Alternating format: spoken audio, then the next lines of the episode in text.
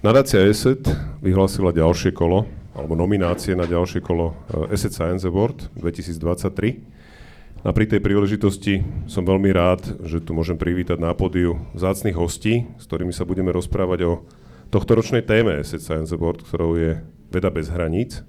A som preto veľmi rád, že tu máme pani Evu Zažimalovú, predsedničku Českej akadémie vied. Vítajte. Dobrý den. Jej protiajšok slovenský je pán Pavol Šajgalík, predseda Slovenskej akadémie vied. Dobrý deň, pre. Máme tu víťazku SC Science Award 2022, pani Silviu Pastorekovú, vítajte. Dobrý deň, ďakujem za pozvanie. A finalistku SC Science Award 2022, pani Aleksandru Bražinovú, vítajte. Dobrý deň, aj mňa teší, že tu som. Ja sa rovno opýtam, veda bez hraníc, čo vás napadne pri, tej, pri tomto slovnom spojení, pani Zažimalová, ako host? Tak mě na první první dobrou napadají lékaře bez hranic. To je taková dobrá značka, úctyhodná instituce. Eh, jako věda nezná hranic, věda je kosmopolitní a nakonec z doby komunismu máme dobrou zkušenost s tím, co s vědou udělá izolace. Takže věda bez hranic je podle mě něco, co se nedá oddělit. Pani Pastoreková, čo vás napadne ako prvé? Myslím si, že tie idei sú veľmi podobné, ako spomínala pani profesorka Zažimalová. Ehm, naozaj veda um, nie je nejako lokalizovaná na určité miesto a má zmysel vtedy, keď vedci celého sveta spolupracujú a keď sa myšlienky spájajú do nejakých nových kvalít. Takže uh-huh. určite je to veľmi dôležitý fenomén a treba ho tak vnímať. Ja sa opýtam, lebo vy ste spomenuli, že teda za, za tej doby komunizmu to bolo problematické a bola tá veda nejakým spôsobom e, izolovaná. A na druhej strane minimálne v rámci toho socialistického tábora bola nejaká spolupráca, dokonca teda keď bol Kip Thorne uh, tu pod lampou ako u, s Martinom Mojžišom, tak on spomínal, že aj s ruskými vedcami pomerne intenzívne spolupracoval, nie len po páde komunizmu, ale už aj predtým. Pán Šajgalík, ako to bolo, alebo ako, bol, bola tá spolupráca taká intenzívna? No jedno, jednoznačne, ja som svoju kariéru začínal v roku 1979 a strašne rád spomínam, že e, prvú zahraničnú služobnú cestu som mal do Kieva, tam som zdával doklad na ruskom jazyke, čiže ja som teda, to boli naši primárni partnery.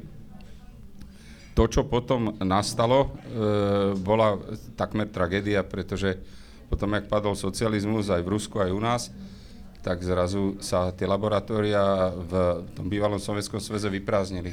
A do dnešného dňa, a preto je tá veda bez hraníc, moji jedni z mnohých veľmi dobrých spolupracovníkov sú pôvodní Rusi alebo Ukrajinci, ktorí sú kdekoľvek vo svete a sú nesmierne úspešní. Čiže... Čiže to zrušenie hraníc skôr pomohlo tým ruským vedcom presadiť sa inde, a hlavne tým iným krajinám, kde prišli tí šikovní veci.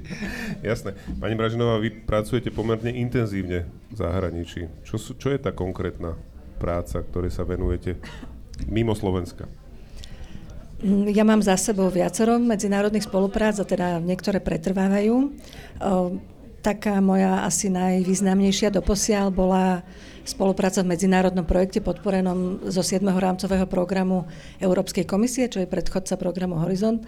A tam sme skúmali úrazy mozgu v konzorciu s e, viac ako 30 medzinárodnými inštitúciami, primárne zo západnej Európy. E, to bola obrovská skúsenosť. Ja som viedla slovenskú skupinu e, pracovnú a v podstate z toho postkomunistického bloku sme tam boli len Slováci a Maďari. A bolo to úžasné pracovať v takom konzorciu, kde všetko fungovalo, bola tam obrovská administratívna projektová podpora a samozrejme najmä tá výmena skúseností a um, vedomostí a proste sme sa stále posúvali vpred, akýkoľvek problém sa hneď riešil, čo je teda iné, ako keď tu robíme na našich malých lokálnych alebo aj národných projektoch, kde si viac menej musíme pomôcť vystačiť sami. No a spolupráca, ktorá pretrváva doteraz, ktorej som naďalej zapojená, je práca v medzinárodnej pracovnej skupine Global Burden of Disease, čiže tam mapujeme záťaž spoločnosti jednotlivými ochoreniami a to je tiež obrovská sieť medzinárodných odborníkov. A tam je moja najväčšia skúsenosť um, taká tá, tá striktnosť publikovaní. To, kde uznajú spoluautorstvo, eh, sa proste veľmi prísne posudzuje a naozaj musí človek dokázať, že prispel do toho, do tých zistení. Čiže je to výzva. V podstate tá zahraničná spolupráca je náročnejšia z hľadiska toho v porovnaní s tým, čo je povedzme tu u nás. Je náročnejšie, je to v, uh, väčší rozsah práce, ale mm, veľmi obohacujúca. Jasné. Ešte jednu, jedného hostia sa, alebo hostku som nepredstavil, ja sa ospravedlňujem, to je Paulina Bemerová z nadácie ESET. Ja hneď budem pokračovať otázkou, či sa medzinárodné aspekty práce toho konkrétnych vedcov, ktorých posudzujete v rámci ESET Science Award, či majú nejak, akú majú váhu vlastne pri hodnotení tých, tých uh, nominantov, tak to nazvem. Dobrý večer. Um, je mi potešením, že môžem byť v tejto krásnej spoločnosti a um, na tú otázku, e, samozrejme, je to jeden z najdôležitejších asi aspektov, ktoré sa posudzujú, pretože nám nejde o to, aby sme u nás hodnotili nejaký akoby, že, že slovenský priemer, alebo že, že si tu mazali med okolo pusy, ale naopak, aby sme vyzdvihovali, tu máme žiarivé príklady presne, akoby, že nejakých top vedcov, ktorí sú schopní preraziť aj v zahraničí. Naopak, že majú tie medzinárodné spolupráce, sú schopní fungovať v tých medzinárodných ekosystémoch a sú etablovaní a je to naozaj akoby zároveň tým pádom aj slovenská špička. Jasné. Tak medzinárodný ekosystém je jedna vec a druhá vec je teda inštitucionálna spolupráca. Tam sa obrátim na predsedov Akadémii vied, že vlastne ako funguje dnes tá medzinárodná spolupráca na báze inštitúcií? Lebo jedna vec je individuálna účasť vedcov v nejakých medzinárodných projektoch, o tom sme tu trošku hovorili, môžeme k tomu povedať aj viacej. Mňa zaujíma napríklad aj to, že Česká akadémia vie, že ako, v akej miere má túto spoluprácu na tej individuálnej báze a druhá otázka je potom aj v rámci spolupráce inštitúcií. Že ako to funguje v tejto oblasti. Tak díváte se na mě. Já si obecně myslím a naprosto obecně, že nejlíp funguje ve vědě spolupráce, která vzniká tak ze spodu. Je na to ten nehezký, nečeský a neslovenský výraz bottom up. Tohle je zdaleka nejspolehlivější cesta, tyhle ty spolupráce fungují dlouhodobě a jsou ty nejnosnější. Eh, já si myslím, že úloha institucí je v tom, že vytváří rámec, tak aby prostě ty jednotliví vědeční pracovníci nebo jednotlivé týmy mohly spolupracovat v rámci nějakého rámce. Eh, teď ale bohužel, a to tady nepadlo, a myslím si, že i včera jsme o tom hovořili, eh, musíme to tady zmínit, my jsme, já si teď dovolím kratičky historický exkurs, já jsem také toho věku, jako je pan profesor Šajgalík, takže jsem zažila i teda ve vědě tu dobu komunismu. Tam my jsme měli hezké spolupráce, ovšem jenom v těch zemích, kde nám to bylo dovoleno, kontrolovali nám, poštu a tak dále. A nemohli jsme třeba, já jsem nesměla do západní, západního zahraničí, ale eh, pak vlastně, když padl ten komunistický režim, tak nám se otevřel svět. A teď nastala taková, řekněme, zlatá doba, kdy jsme najednou mohli cestovat, nikdo nám necenzuroval naše práce, nikdo nám nekontroloval poštu a tak dál. No jo, ale ta doba skončila. Skončila zhruba před takovými pěti, možná osmi lety a teď opravdu se řeší vlastně důvěra ve vědě a důvěra ve vědeckou spolupráci, speciálně s některými zeměmi.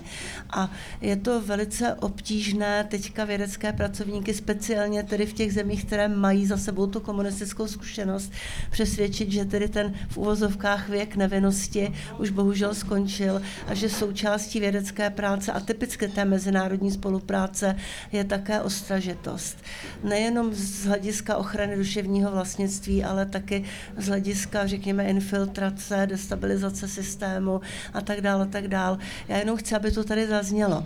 Já jsem, Já jsem velmi rád, že o tom hovoríme. přítelem bezbřehé spolupráce, ale bohužel má to své meze.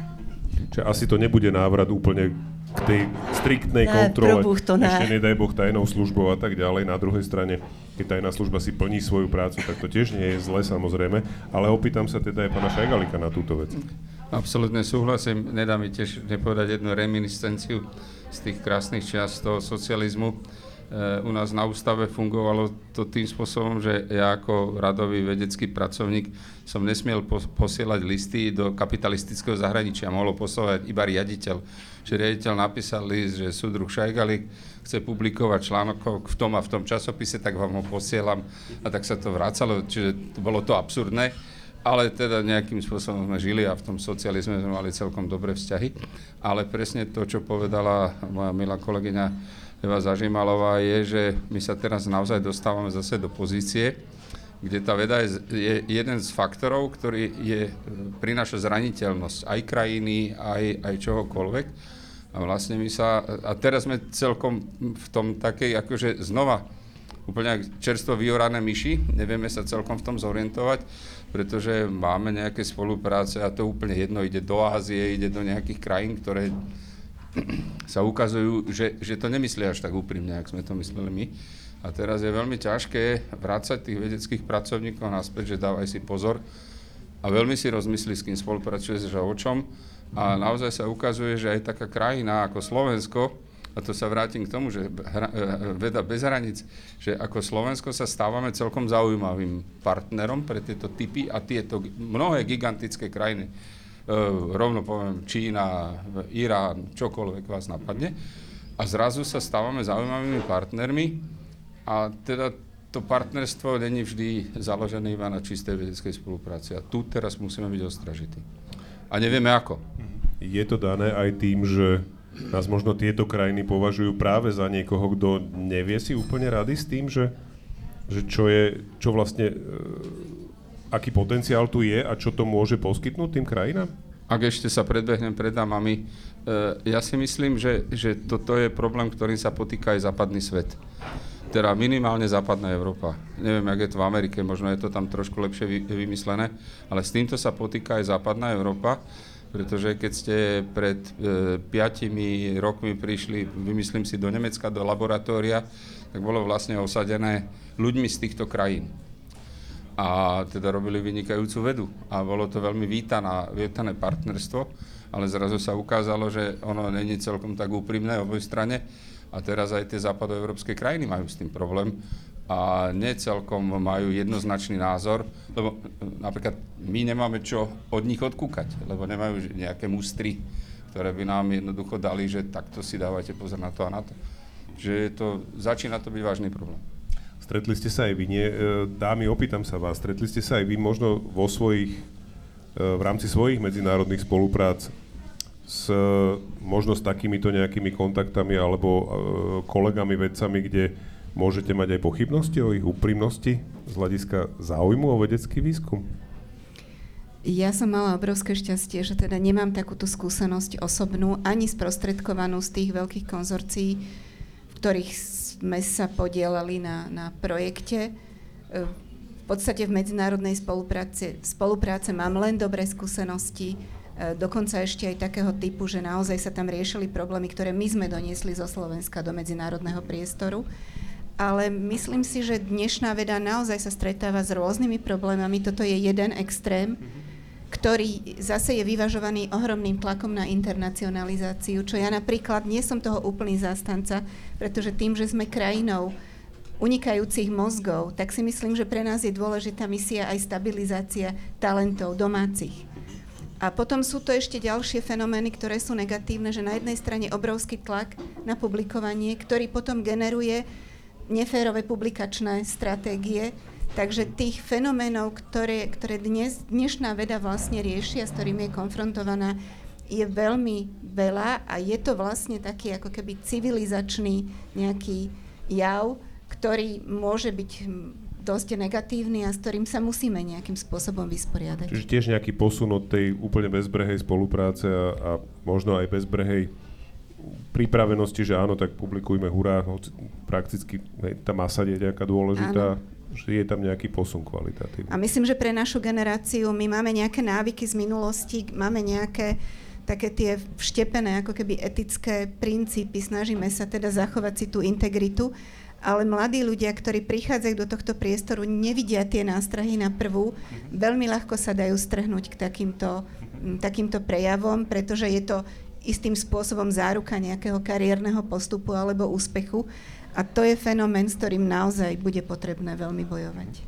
Ja sa práve opýtam, pani vy učíte teda aj na fakulte, že či sa to už nejakým spôsobom prejavuje aj u vašich študentov alebo v rámci toho, tej výuky, ktorú nejak realizujete v rámci svojej Určite áno a my teda teraz um, aktualizujeme výučbu na lekárskej fakulte, respektíve aktualizujeme napríklad uh, vedeckú prípravu doktorandov práve v zmysle týchto medzinárodných pravidiel, kde veľmi kladieme dôraz na etiku vo výskume, etiku v publikovaní A presne ako to tu spomenula aj pani profesorka, my sme teda aj, aj moja generácia, my sme prešli tým vývojom, my sme sa ešte učili publikovať prácne, potom sme boli v procese, kedy sa počítala tá kvantita publikácií, ale teraz, aspoň teda hovorím za seba, že si skôr uvedomujeme, že dôležitá je kvalita, nie kvantita a dôležité je, kde, kde človek publikuje. A toto teda sa snažíme odovzdávať tým našim mladým, aj medikom, študentom, aj doktorandom, aby, aby bol ten výskum, ktorý sa robí u nás kvalitným. Super. Pauli, ja sa teba opýtam zase. Vrátime sa trošku k Asset Science lebo však teda aj preto, najmä preto sme tu. Keď hovoríme o zahraničných hodnotiteľoch, tak vieme, že teda Asset Science Award má predsedu hodnotiacej komisie Nobelistu. Vzhľadom na to, že až na nejaké výnimky v zásade na Slovensku sa nedá hovoriť o tom, že by tu bol Nobelista, tak to je zahraničný vedec, ale okrem toho máte aj ďalších členov komisie, ktorí sú zahranič- zo zahraničia. Je tá komisia takto, že medzinárodná? Tá finálna komisia, ktorá zasadá u nás, tak tá je čisto zahraničná. To máme takto od začiatku vlastne, te, teraz už je to štvrtý ročník máme za sebou, teraz sme otvorili vlastne nominácie do 5. ročníka, takže ten posledný panel, ktorý hodnotí uh, našich finalistov uh, vo vedeckých kategóriách je čisto zahraničný, čiže presne predseda tomu laureát, laureátka Nobelovej ceny, v Lani to bola Ada Jonat, no ale aj ďalší členovia komisie sú vedci zo zahraničia, Juri Gogoci, Janke Weidenkav, Manfred Lindner, ale predtým sme tu mali Uršulu Keller, no naozaj akože mená svetovej vedy, že nie sú to možno v tejto chvíli laureáti Nobelovej ceny, ale čo my vieme, možno, možno, že niektorí aj v budúcnosti budú ašpirovať, ešte sú príliš mladí. Ale nie len toto máme, to je ten, ten finálny už krok, ale my aj počas procesu teda máme ešte peer review. Akože ten hodnotiaci proces je veľmi košatý. Scientometria, ktorá sa tu už tak spomínala, popri tej etike trošička, tak tá samozrejme je súčasťou, ale nie je to, to je také eliminačné kritérium. Zároveň máme ale peer reviewerov, ktorí sú aj zahraniční, aj slovenskí, čiže tam je mnoho tých aspektov, ktoré vstupujú do toho uh, už počas toho hodnotiaceho procesu. No ale rozhoduje teda čisto zahraničná komisia. OK. Ja sa teraz opýtam ešte takto všetkých ostatných panelistov. Uh, čo plánujete v najbližšej budúcnosti, aj možno v rámci medzinárodných spolupráci? Čo nás čaká teraz, alebo čo je nové, čo, čo môžeme možno čakať v najbližšej dobe, že sa dozvieme o, o nejakej aj medzinárodnej spolupráci vašich inštitúcií, tam, kde teda pôsobíte. Začnem tentokrát zase odtiaľto. Či sú nejaké novinky? Ja som epidemiologička, ja sa veľmi teším z, zo spolupráce momentálnej s Európskym centrom pre prevenciu a pre kontrolu chorôb, um, ktoré uh, organizuje medzinárodný kurz aplikovanej epidemiológie. Je to špičkový kurz, sama som absolventkou a teraz uh, otvárame tréningové miesto u nás na našom pracovisku na Lekárskej fakulte um, a o dva týždne prídu odborníci z ECDC vlastne akreditovať toto naše pracovisko, čiže prostredníctvom tejto spolupráce budeme tvoriť púl medzinárodne e, vyškolených e, epidemiológov a verím, že tým posilníme tú epidemickú a pandemickú pripravenosť Slovenska, ale aj epidemiologický výskum ako taký. Super. Pani Pastoreková. My máme v biomedicínskom centre dva také smery. Jeden je vedecká medzinárodná spolupráca, tam prebiehajúce projekty, môžem spomenúť, sme hrdým partnerom Európskeho vírusového archívu, ktorý má globálne rozmery a máme jednu veľmi významnú časť, vedenú Borisom Klempom. Potom máme medzinárodné projekty týkajúce sa Alzheimerovej choroby, pohybových aktivít, e, prenosu vedomostí v nádorovej biológii, v onkológii. A čo sa týka toho druhého smeru, to je smer um, skôr stratégie vedy alebo uh, research governance, kde vlastne sme partnerom konzorcia Alliance for Life Sciences, to je konzorcium e, stredo- a východoeurópskych krajín, ktoré vlastne chcú prostredníctvom zmeny e, inštitucionálnej kultúry, teda zase bottom-up, nejaká zmena, e, navodiť zmenu aj a, nejako preklenúť priepasť medzi západnou a to východnou kvalitou vedy A to je veľmi, veľmi zaujímavý projekt, pretože tam naozaj si odovzdávame dobrú prax v tom, ako budovať vnútornú kultúru v inštitúcii, aby teda etika, integrita, aby boli správne nastavené procesy. Čiže vytvárať priestor pre, pre realizáciu kvalitnej vedy. Tak z toho mám veľkú radosť. To sa teším aj ja, pani Zažimalová. Jak je to u vás? No, tak já, jak jsem říkala, my jsme toho názoru, že nejlepší cesta je ta ze spodu nahoru, ale samozřejmě se snažíme domlouvat i na té institucionální úrovni. Teďka můj kolega profesor Honis, který má na starosti mezinárodní spolupráci, byl v minulých týdnech v Izraeli, kde domlouval spolupráci s těmi špičkovými izraelskými univerzitami. Příští týden jedeme do Finska se stejným posláním, takže tam jako především teda jedeme dojednávat spolupráci v té oblasti technických a přírodních věd, pak teda budou následovat ty humanitní. Ale já jsem chtěla říct zase jednu věc, kterou já vám sem vnáším vždycky jako trošku... Jsem velmi rád. něco Úplně malinko kudě. jiného. Jasné. Já si myslím, že nejlepší cesta opravdu kvalitní mezinárodní spolupráci je podpora domácí vědy. Já neříkám slovenské nebo české, protože neexistuje česká nebo slovenská věda, ale věda, která se provozuje v našich zemích. Protože jakmile budeme atraktivní partneři pro ty špičkové zahraniční instituce, tak pak ta spolupráce přijde sama tak ono je to vidieť, že tie špičkové za, e, v podstate pracoviska, ktoré už dnes máme, tak tie už priťahujú vlastne tieto, tieto zahraničné spolupráce tých zahraničných partnerov. Ale napriek tomu opýtam sa, čo má Slovenská akadémia vied možno v pláne v najbližšej dobe. My máme množstvo všelijakých vízií, ale keby som to zhrnul do kocky, v podstate našou víziou je, aby sme našich vedeckých pracovníkov naučili že vedomosť je komodita. Ako príklad uvediem Ústav organickej chémie a biochémie v Akadémii Českej republiky, ktorý proste na tom prípravku eh, proti AIDS a hepatitide B eh, proste urobil excelentnú špičkovú vedu a zároveň na tom teda tá inštitúcia získala aj obrovské prostriedky. A ja si myslím, že to je účelom uh, vedenia viesť svojich pracovníkov tak, aby tomuto rozumeli. A myslím si, že to je veľmi ťažká vízia, nie jednoduchá vízia. Uh, aj včera, jak sme mali to stretnutie z Akadémie Českej republiky, tak o tomto sme tam dosť dlho debatovali. Ale podľa mňa to je principiálny, e, principiálna úloha. A tá medzinárodná spolupráca je k tomu pomôckou. My musíme dovesť našich pracovníkov, aby robili vedu na hranici poznania a potom z vedy na hranici poznania sa dá poviem to veľmi vulgárne, vytlc kapitál.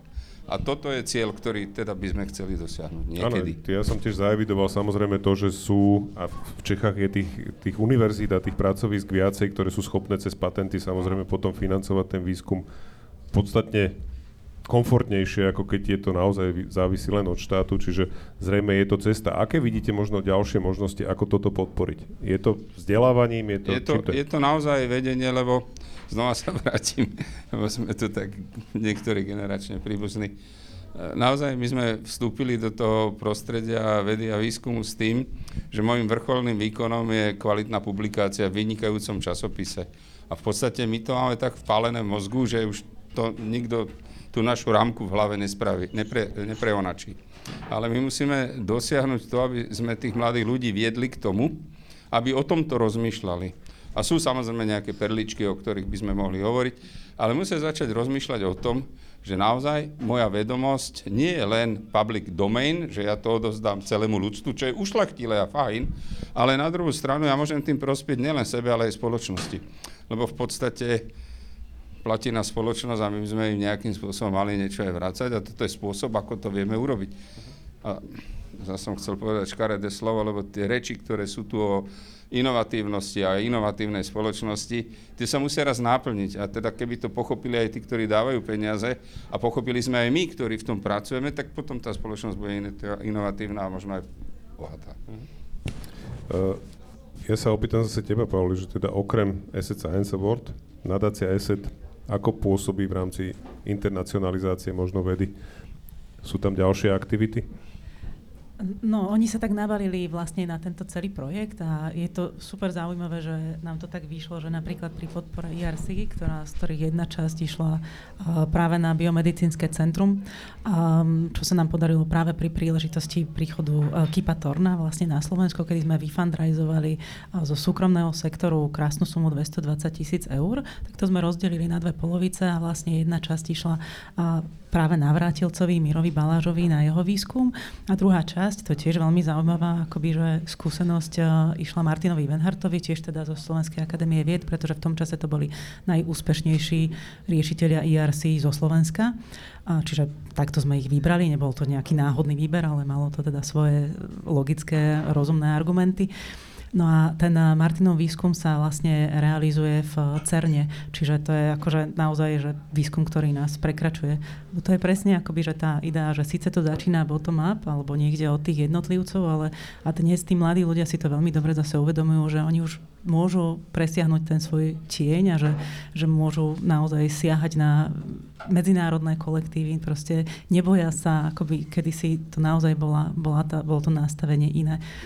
A tiež sa nám podarilo ešte, keď uh, si sa pýtal, tak uh, Napríklad uh, sme podporili mentoring, taký IRC, sme vytvorili takú schému spolupráci s CVTI a tam máme prihlásenú trebárs Evinu Stein, ktorá teda pri, v prípade, že by získala IRC, tak by sa vrátila zase na Slovensko. Čiže tam sú také akože rôzne tie mechanizmy, že my sme takí, nemám teraz správne slovenské slovo, ale že enabler, proste niekto, kto napomáha tomu tej realizácii, lebo tak sa tak cítime v tom, že pomáhame, aby sa ľudia dozvedeli o tom, čo sa deje v slovenskej vede, zároveň, aby sme ju trošička jej pomohli a upozorňovali na tie témy, ktoré, ktoré sú dôležité a veď preto sme si aj tento rok vybrali tému Veda bez hraníc.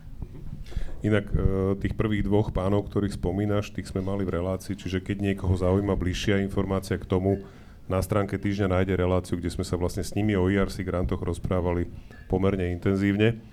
A ja na záver si dovolím položiť otázku, ktorú kladiem vždy.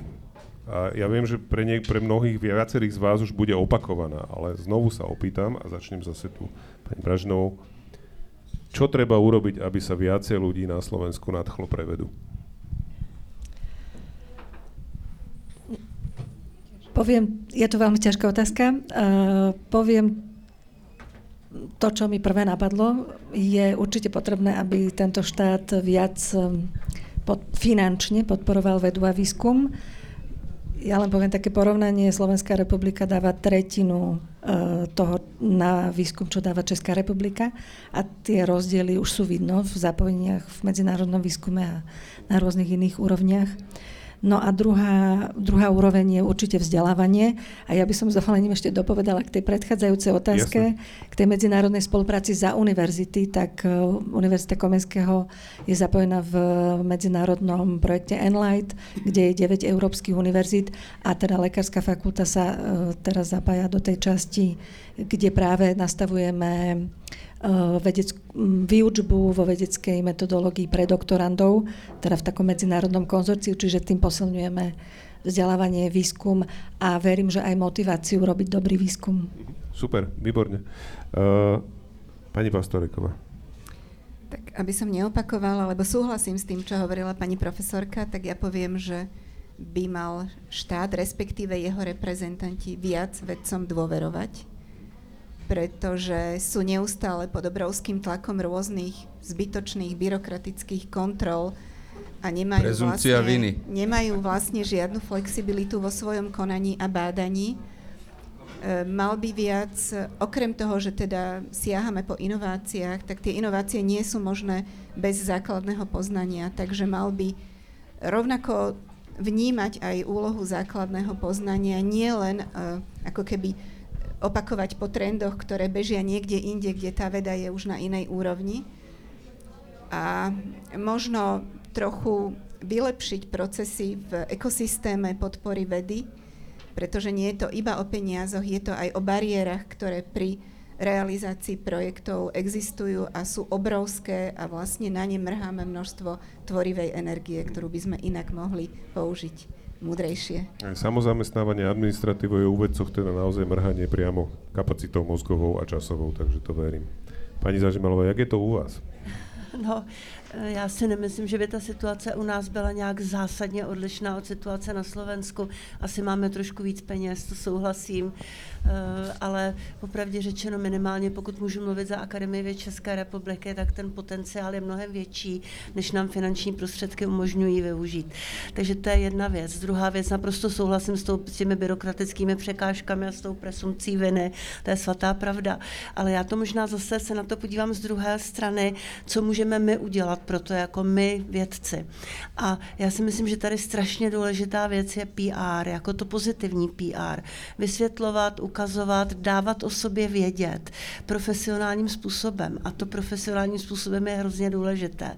Já když jsem se stala předsedkyní před nějakými těmi 6-7 lety, tak eh, vlastně vím, že jsem se snažila některé kolegy třeba i na svém mateřském ústavu přesvědčit, aby teda třeba dali rozhovor do české televize nebo tak. No to bylo neuvěřitelně namáhavé, jak tomu vůbec přimět. Tak tohle už se změnilo. Ti lidé pochopili, že je potřeba to prezentovat, ale současně my jsme jako vedení akademie pochopili, že je potřeba těm lidem dát maximální podporu a dělat to profesionálně.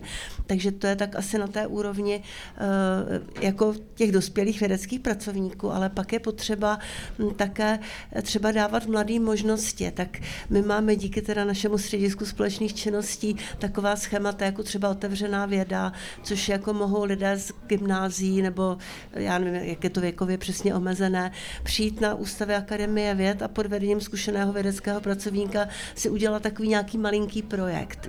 Samozřejmě, že to naráží na spousty problémů, že ho počínaje pojištěním, já nevím čím vším, ale jako dá se to udělat, realizujeme to a ten zájem je větší, než je kapacita.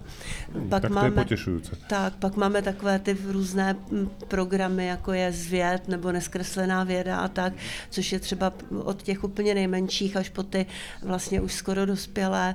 Máme takové, ty, takové akce, jako třeba veletrh vědy na Pražském letňanském výstavišti.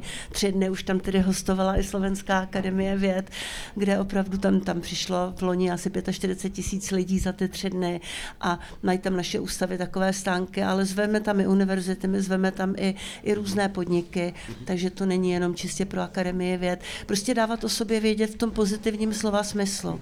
To je důležité, si myslím. Ja som rád, že ste to spomenuli, lebo tá komunikácia je samozrejme veľmi dôležitá. Jeden z mojich vzorov, ktorý ma inšpiroval vôbec k vytvoreniu tej relácie, ktorú robím, bol práve Ellen Olda, ktorý založil komunikačné centrum pri univerzite v New Yorku, ktoré sa venuje presne výuke vedcov, lekárov, právnikov, ako komunikovať svoj výskum, svoju prácu verejnosti, tak, aby proste to bolo pre tú verejnosť stráviteľné. Takže to je ako... A to je vlastne profese sama o sobě. Je to, je to veľmi dôležitá zručnosť, to správne slovo, chvíľu mi to trvalo, e, ktorú asi potrebuje každý vedec na to, aby dokázal proste svoju prácu odprezentovať verejnosti tak, že to je pochopiteľné, lebo to je, to je náročné. Ale Pavli, pôjdem ďalej.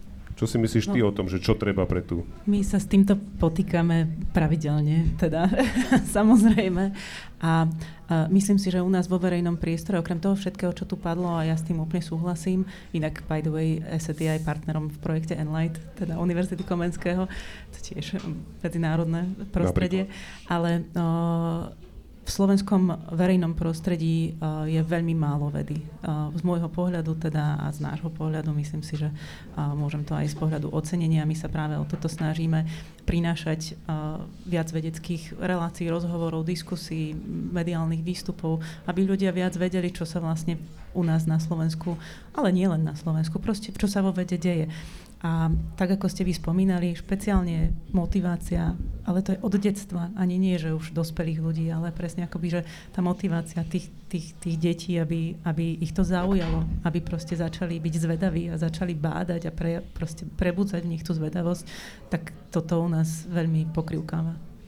No ja na toto mám zase jeden bonmot Neil deGrasse Tysona, ktorý hovorí, že keď máme malé deti, tak ich najprv učíme chodiť a hovoriť potom prídu do školy a tam im povedia, aby si sadli a boli ticho. A tam končí zvedavosť a tam končí tento udržiavanie tej zvedavosti, takže nie je to z mojej hlavy, ale teda je to, je to naozaj o tom, že aby asi toto treba zmeniť, aby sa to udržalo až do tej dospelosti. Niekomu sa to podarí, to sú potom tí špičkoví vedci, ale to gro. No, a tak sa snažíme napríklad takými diskusiami, ako sme mali s Kipom Tornom v Národnom divadle s Brianom Coxom, alebo s Adou Jonat vlastne, ktorú moderoval Tomáš Hromadka, zo Slovenskej akadémie vied, prinášať takú tú, ten pozitívny vibe a ten proste to naladenie, že to sú ľudia, ktorí tiež si prešli nejakými prekážkami vo svojom živote a nebolo to akoby také easy, že dostať Nobelovú cenu len tak, ale že je to, vlastne dá sa to, akoby, že treba sa natchnúť a, a pokračovať v, tej, v tom výskume a v tom, čo robíte a, a, a je to možné. Môže to byť úžasná cesta, určite. Pán Šajgali, na záver. Po týchto múdrych dámach ťažko niečo dodať. So všetkým súhlasím a všetko podporujem. E, Ja to vnímam ako, povedzme, ako športovec. E, Žijeme v tejto krajine a my sme všetci úplne besní za úspechom. Keď naši hokejisti vyhrajú majstrovstvo sveta v hokeji, zrazu sa nabehne toľko detí a začnú hrať hokej. My potrebujeme vo vede úspech. Všetko, čo povedali, je absolútne. My potrebujeme jeden prelomový úspech. A potom, ja si myslím, že tá situácia sa mení od politiky až po bežného občana. Pokiaľ ho nemáme, zatiaľ stojíme na tom, že my musíme presviečať, že sme dôležití. Jeden veľmi drobný úspech, aj keď to znie možno proste až masochisticky, ale pandémia bola, bol jeden úspech. Naši virológovia naozaj ukázali tejto spoločnosti. Ja rád používam tú vetu, že keby pred pandémiou niekto sa opýtal, že na čo máme virologický ústav, občania na ulici by povedali, že to je úplná zbytočnosť. Keby niečo takto urobia Američania, niekto nám pomôže, na čo máme tých ľudí v tých bielých plášťach? A prišla pandémia a zrazu to boli jediní ľudia, ktorí vedeli dať zmysluplnú odpoveď. A na nešťastie ten úspech sa rozmelnil, nebudem, nepôjdem do detajlov. Ale my potrebujeme zúfalo úspech. Asset Science Effort, preto ja som taký veľký fanúšik toho, jeden z tých prostriedkov, ako ukázať, že je tu oblasť činnosti ľudstva, ktorá je zmysluplná a keď si dobrý, tak dostaneš celkom slušnú odmenu. Tá medaila má svoju váhu. A ja stále verím, že sa nám to podarí a toto by malo motivovať práve tých ľudí, aby sme dosiahli ten úspech, ktorý presvedčí tú spoločnosť a potom následne za tým pôjdu aj politici, však čo iné môžu robiť. Čiže ja to zjednoduším, potrebujeme taký Göteborg Áno. hokejový. Áno, Jednu poriadnu zlatú presne, medailu. Presne, presne. Aby nie len v tom hokeji, ale aj v tej vede Presne. sa to posunulo ďalej. Presne. Výborne. Ďakujem veľmi pekne. Ja myslím, že to je pekný záver tejto našej diskusie. Teším sa teda na Asset Science Award na jeseň. To bude niekedy na jeseň, takže medzi tým si určite predstavíme ešte nominantov a potom následne teda aj finalistov. Zase potom rad za radom po jednom v relácii. Takže ďakujem ešte raz veľmi pekne pani Eve Zažimalovej, pani Pastorekovej, Ďakujem pekne. pani Bražinovej, Ďakujem aj ja za pozvanie. pani Bömovej a pánovi Šajgalikovi Ďakujem. za účasť v tejto debate. Ďakujem pekne. Ešte pekný večer. Ďakujeme.